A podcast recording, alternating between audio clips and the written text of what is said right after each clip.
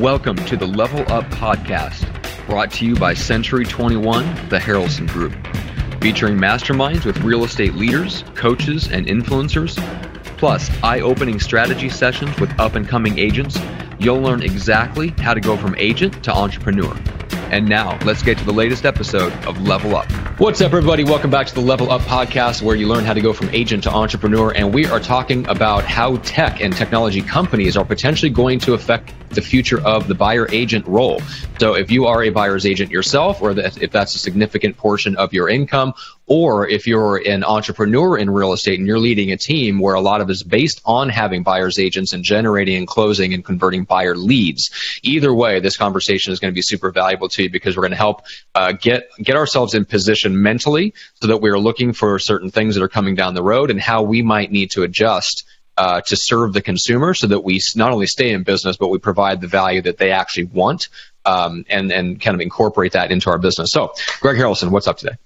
Hey, excited to have uh, uh, uh, this conversation. I love spending a lot of times in the a lot of time, you know, thinking about what could potentially happen. And the reality is, we have no idea what's really going to happen right. um, until after it happens, right? But I do, yeah. um, you know, just for just to to kind of just set the, the tone here. I spend a lot of time in these types of conversations, like what if and what could potentially be the threat that no one else is looking at. And when I start identifying threats, even though I, I'm I'm making it up, it, as I'm starting to to to manifest at least or make up these potential threats, then I go through the process of figuring out what in the world do I need to do to protect me from being victim of where the industry could go. I am going to tell you right now, I have no darn clue where this is going to go. I have no crystal ball. But I do believe at the end of this conversation um, that some people will scratch their head and say, you know what, that could actually happen. Mm-hmm. Yeah. Well, let's uh, let's talk about that. What's what's the most likely scenario you think based on based on the players?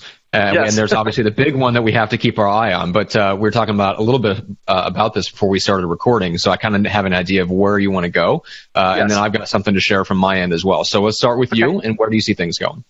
Okay, so I, I started looking at the the buy-in side of the transaction, and you know, you know, is there a threat with commissions being, uh, you know, decreased? And I think there's a threat out there. I think that's, I think that's fairly common. But like, how does that happen? Like, you know, it's, it's sometimes our, a, a professional's commission or fee or whatever you want to call it could trend down and we could make less, but it doesn't always mean that the consumer is going to pay less. It just means that the piece of the pie, the commission pie, might get chopped up and be distributed amongst additional players.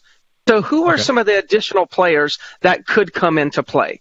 We'll set Zillow aside. I mean, Zillow's been a conversation. They are significant. But let's just think about the latest acquisition of Amazon. Okay, so Amazon just acquired a company called Ring. A lot of people know what Ring is. It's that doorbell that has that camera, uh, you know, on it. So when people are walking up, it's being recorded, you know, and, and you can kind of like see on a monitor who's at your door. Um, even if you're not in the house, you could look on your phone and see who's at your door because a notification will come up when there's activity around your door. That's the mm-hmm. technology. Now, why in the world do they want to actually be in the doorbell business? Well, it's yeah. not that they want to be in the doorbell business. They actually want to be a, a part of the overall puzzle of access to your house. See, that camera, that doorbell eventually leads to a lock on the door. And, and this, now this is, again, I don't have an inside track on Amazon. I'm making all this up, but bear with me. I think you're going to believe that, hey, this is possible.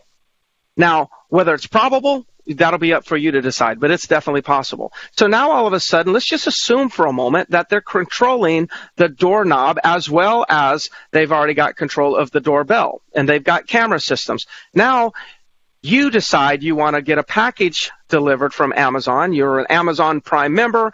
You buy something, package delivered. Amazon delivery person rings the doorbell.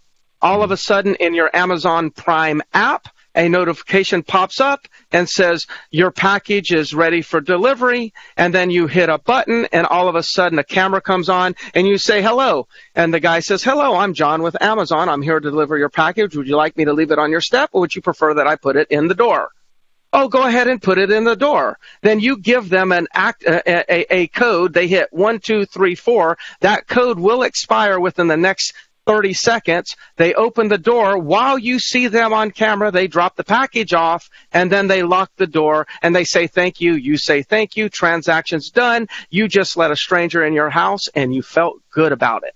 Yeah. Now, I know most of us right now, like, I'll never do that. Well, there's a lot of things that we say that we'll never do that we end up doing. It just takes us a little time to kind of warm up to the process. Mm-hmm. Let's just assume for a minute that what I just said eventually happens. And I do believe, and if you Google it, there's plenty of people that believe this is where Amazon is going. Yeah. But once that technology is developed, which pretty much already exists, once we as consumers adopt that technology and are feeling comfortable with it, then why not just have an app for buyers to actually do the same thing they knock on the ring the doorbell. You get a notification. The buyer lets themselves in and shows the property on their uh, uh, by themselves. I know that that sounds absurd. We're talking about Uber, you know, getting into real estate and driving them around. You know, there's those theories. I think it's beyond that. I think that there's a possibility that people could actually show properties on their own. They can view properties, and we as consumers will eventually get to a stage where we're comfortable with it. Now, I don't know, Matt, that that's going to happen. It ain't going to happen next year. Yeah. And it might not happen for five years. And it may not happen before I retire. But I think that we're progressing in that direction. And I think it's very important that through the process and through the progression, there will constantly be new things coming in from technology companies that will make it efficient for consumers, for agents, and for technology companies to justify them getting a small piece of the transaction. And each time that happens, we as agents, buyers agents, or agents for sellers have to learn how to survive in a you know, when there's pressure on commissions. We're going to have to we're going to have to learn how to survive on lower margins. But I don't want to get too rattled by this because in a perfect world, the technology uh, companies, their argument's going to be, well, yes, you have to make less per transaction, but we're taking on some of the tasks that you no longer have to do. So they're justifying their little piece of the pie too. Yep. So, you know, the question becomes, how do we adapt to an industry that's moving so quickly in this type of direction? Yeah, yeah, and I think the the answer to that, uh, just in terms of like what what do we do right now, because I, I think there's that. I think that's an option. Uh, I think there's if you look culturally at how Australia is different from the U.S. in terms of their real estate market, they're very auction heavy. Um, mm-hmm. And that's another English speaking, very culturally similar market to the United States. So I could definitely see auctions taking off at some point, or especially if a big name like Amazon got involved and took some of the complexity out of the transaction by stepping in and saying, hey, we're buying it. And then we're going to turn around and auction it because we can market it better than you can, Mr. Real Estate Agent. So if, if something like that happened, to where let, let's say auctions took off or something like that happened to where the buyer's agents just aren't as necessary to drive people around and look at houses because the houses are open when they're open. You go and you sh- you're shuffled into a time frame where you have to show up at that house at that time, and there's a group there, and like there's there's an auction being held. There are different scenarios like that that I can see that almost might eliminate the role of a buyer's agent. So mm-hmm. if you're if you're heavy on buyers now, I think here's one of the disadvantages I think as an industry, we have been very, very bad at conveying that one of the best reasons to work with an agent is our negotiating ability, partially mm. because a lot of agents don't have any. And so the, the public doesn't perceive that as being a big part of what we do or a big value add. I think that's our own fault, but it is what it is. Uh, and I think that's really what puts the buyer's agent role at risk is because that's not why buyers work with the buyer agent. They believe they need us to find the home. They want us to walk through it with them and hold their hand through the emotional part of the transaction. That's why they work with buyer's agents.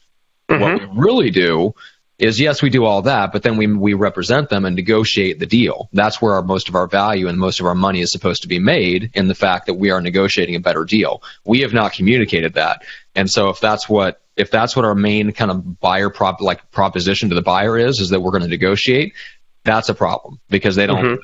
public just doesn't value it. And so I think our, we need to realize that as agents, our primary value to the market is our marketing and the fact mm-hmm. that we have the ability to list the property and attract the right types of buyers. And if we don't have that skill set, either at the individual or the team level, we're setting ourselves up to be in trouble down the road because it's not enough to be a negotiator. We have to be a marketer. Yeah, I, I agree. I think you a marketing agent, and then we've got to, based on the service that you provide, that will that will that will create an experience for the people you're servicing. Mm-hmm. And so it really comes down to like there are going to be people that will continue to want to work with agents because of the experience and, and the, the skill sets um, and, and, the value that the agents bring in, but they've got to bring that value. And there's certain values that we have had in the past, past that are not perceived to be values in the future, that may not be perceived to be value in the future. Like you use, say, negotiating, you know, as a skill set that people kind of like, you know, at, at one point, you know, it's like so important for me to make sure I've got somebody who's great at negotiating. But now it's common to like, that's just common. Like, that's almost a given. You know, you're not going to get like extra points because you're a great negotiator. You're going to get penalized because you're not. Right. So what do, where do we get the extra points now?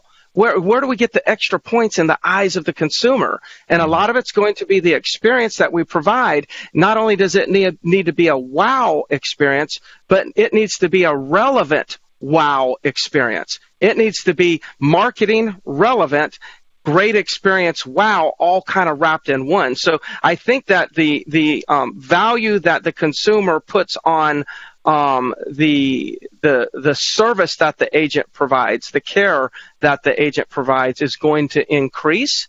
Um, unfortunately, we're in a market where we become so transaction minded. In an industry, it's like it's just widgets. So we're kind of moving away from caring and providing great experiences. And I think we need to really start thinking about moving back towards that because the technology is going to really facilitate a lot of transaction types things, but they can't really facilitate the service, the care, the emotional side stuff, at least yet. Yeah, and it's interesting. We were talking behind the scenes um, before we started recording, and you mentioned that you you still use travel agents and and I don't.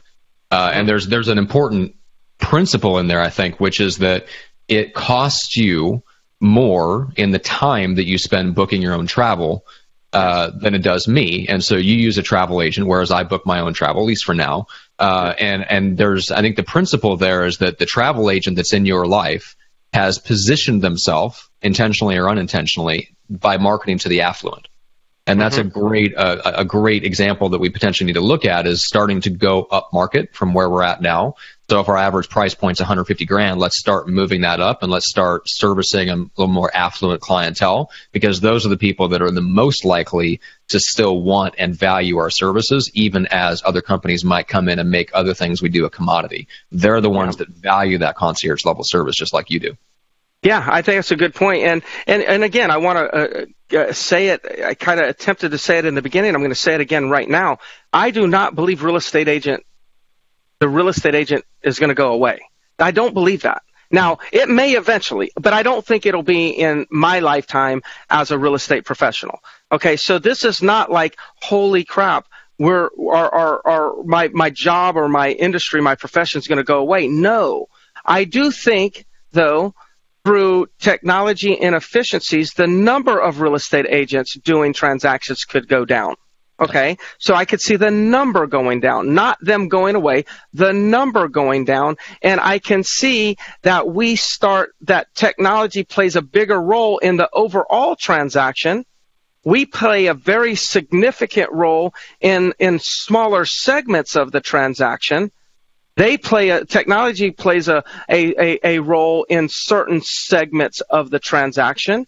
The commission then has to be divided by the new all the parties that are mm-hmm. participating in the transactions. If that does happen, what do we do? And so Zillow, I mean, pretty much most people that really track Zillow and really are, are involved or paying attention, man, wait till you see what happens in the fall. Zillow's not going to give us any leads anymore. It's clear. They're not giving us any leads anymore.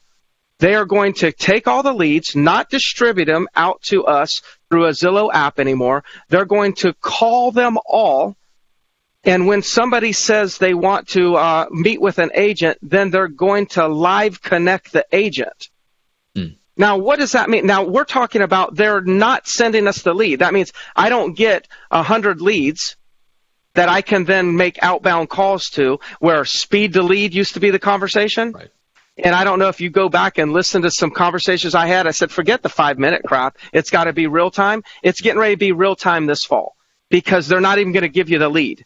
They're going to only give you a live transfer. And if you don't pick up the phone, it goes to somebody else and that somebody else might be your competitor.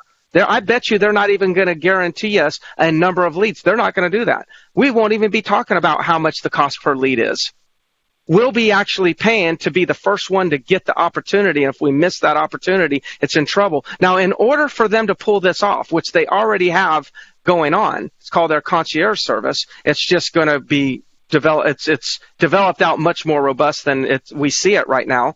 But in order for them to pull this off, they have to have an entire room, a floor in their office building of ISAs. So for all of us that are building out all these this infrastructure, ISAs, we're actually building out, growing our number of, of, of staff. We're doing all this at the same time. The technology is, is some technologies are getting ready to say, no, you don't have to do that anymore. We're going to do it all for you. And in this case, if you want to be a part of their program, it'll be this is how they work. There won't be a like, well, I don't need that. It won't be a choice like it is today. It'll be the system. So then what do you do with all your ISAs? If you're a big Zillow person that have all these ISAs, will you need that many ISAs? Because the end will you need that many buyers agent because the number of leads that you're going to get will be cut in half because they're not going to give you leads anymore. They'll just be giving you live transfers and they'll incubate those other leads on their own and do live transfers later on. So they'll weed out a lot of stuff that's not really like 12 months out that you're used to getting. All that stuff will be weeded out. So now you're going to get significantly less leads. We're only talking about this one source but if you're ramped up to be getting 400 leads a, a, a month, and now you're only going to get 200, and you don't even have to take the initial call anymore, it's all done. How does that affect the way you're structuring your team?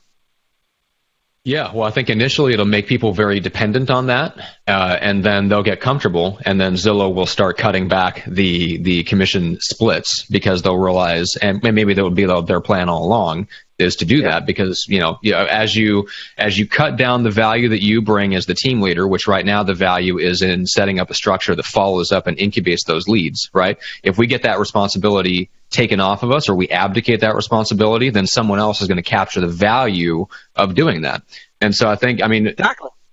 given all that do you still i mean would you just is it still a, just a race to a database build the biggest most engaged relationship based database now so that even if the Zillows of the world decide to kind of cut us off from getting the raw leads and only feed us the ones that are incubated, that we we kind of beat them to that by having a database of people who look directly to us as the expert and shortcut and, or, and run Zillow completely? Um, yeah, I, I think it's always a race to the database. But I think if we're if we're really having conversations about building databases at this point, it, it, we may be it, we may be a little too far behind. Um, really? But yes, yeah. Don't I mean don't I mean uh, who's got the biggest database right now? Hmm. Amazon. Yeah, true. Facebook. Google. Is Google in the real estate business? Just yeah. Google HomeLight. Find out who owns HomeLight. Okay. Is Facebook in the real estate business? I don't know that they have any, you know, that they own any companies that they actually get any referral fees off yet. Okay. Is Amazon actually putting things on their their their their their their website right now about real estate services? Do we believe that they're eventually going to be a referral partner? I think most people believe that now. Just go into their website and you can find stuff. Hmm. Okay, so you know if we're just now talking about like building a database, hmm. whoo, it's not about building the database anymore. Here's what it's okay. about. It's about connecting with the database. Yeah. I'd rather have a smaller database with high engagement and high connectivity than a large database right now. So you've got it. So I think it's going to go. Uh, uh, it's and I don't know if this is the proper term, but I think it'll make sense. It's we're all we're gravitating towards hyper local. So when we go a race to a database, we think let's build the database as big as we can. Now. That is not going to matter as much as the significance, the relationship, the nurturing, the connectivity, the engagement, the value that you're delivering. If you deliver wow value to a smaller database, it'll be way more uh, productive and profitable than actually delivering okay value to a big database because a big database is going to be competing against Amazon. Amazon's going to outdo you if you're going for big. You've right. got to go for quality at this point. So it's a race to relevance. Mm-hmm. It's not a race to the database, it's a race to relevance. Are you going to be more relevant to that database than your competition is to that same database. Because everybody in your database is already in Amazon, Google's, Zillow's, and other people's database. They're already there. It's now it's a race to relevance. Hmm. Nice. I like it. The race to relevance. Here we go. Man, I got a lot of. I'm good. On, this is all conspiracy theory now. I mean, I, That's right. I, you know, I, would be interested to see what kind of feedback I get from this because I'm yeah. I, I'm I'm really making um, in a way kind of I'm making some prediction. But but mm-hmm. let me let me sum it up like this. Okay.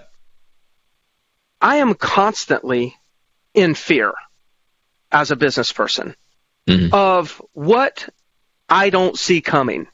Right. Because it's probably going to be what I don't see coming that's going to knock me out. Mm-hmm. And so I'm constantly engaging in these conversations as a way to explore potential threats and potential things that a lot of times people are just not talking about. And you know what? None of these things may happen.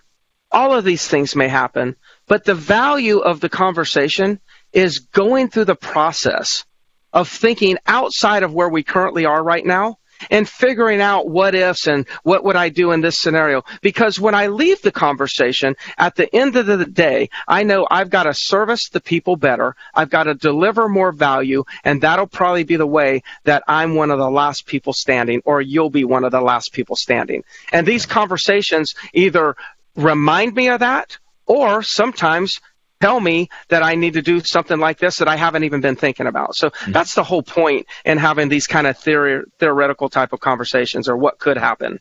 Yeah, I agree. It's good to be mentally prepared and, and project. Yeah. And then you never know when it may uncover some sort of direction that we need to start taking right now. So speaking of people reaching out and uh, and and speculating and um, and kind of giving you feedback on your on your predictions here, what's the best way to uh, connect with you? Hey, if you want to tell me I'm crazy um, after this episode, then the best way to do it is go to Facebook and just message me. But you know, I'd love for anybody just if you if if this has inspired any thought in your own mind, then please share it with me. You know, it's just a way for us to just continue to feed each other and and, and help each other out. But the most efficient way to reach me right now is through Facebook Messenger. Awesome. Uh, and then for the show, guys, make sure to go to either Apple Podcast app or Stitcher if you're on an Android device. Those are the best ways to uh, subscribe on your handy dandy mobile. And then if you want to just cut out the podcasting part of it, go straight to YouTube. You can look at the Level Up podcast and you can watch the videos uh, on your tablet, on your desktop, on your phone, whichever the case is. So we just want to say we appreciate everybody watching and listening and helping the show grow. And thank you for the ratings and, and sharing it with your friends and agents and brokers and all that stuff as the show continues to grow. Uh, we don't put any ad dollars uh, like into blasting it all over the place. You know, you don't see ads in your Instagram feed for the podcast and stuff like that all the time.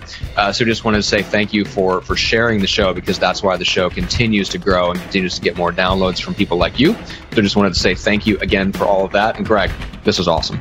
Awesome. Thank you. Thank you for participating.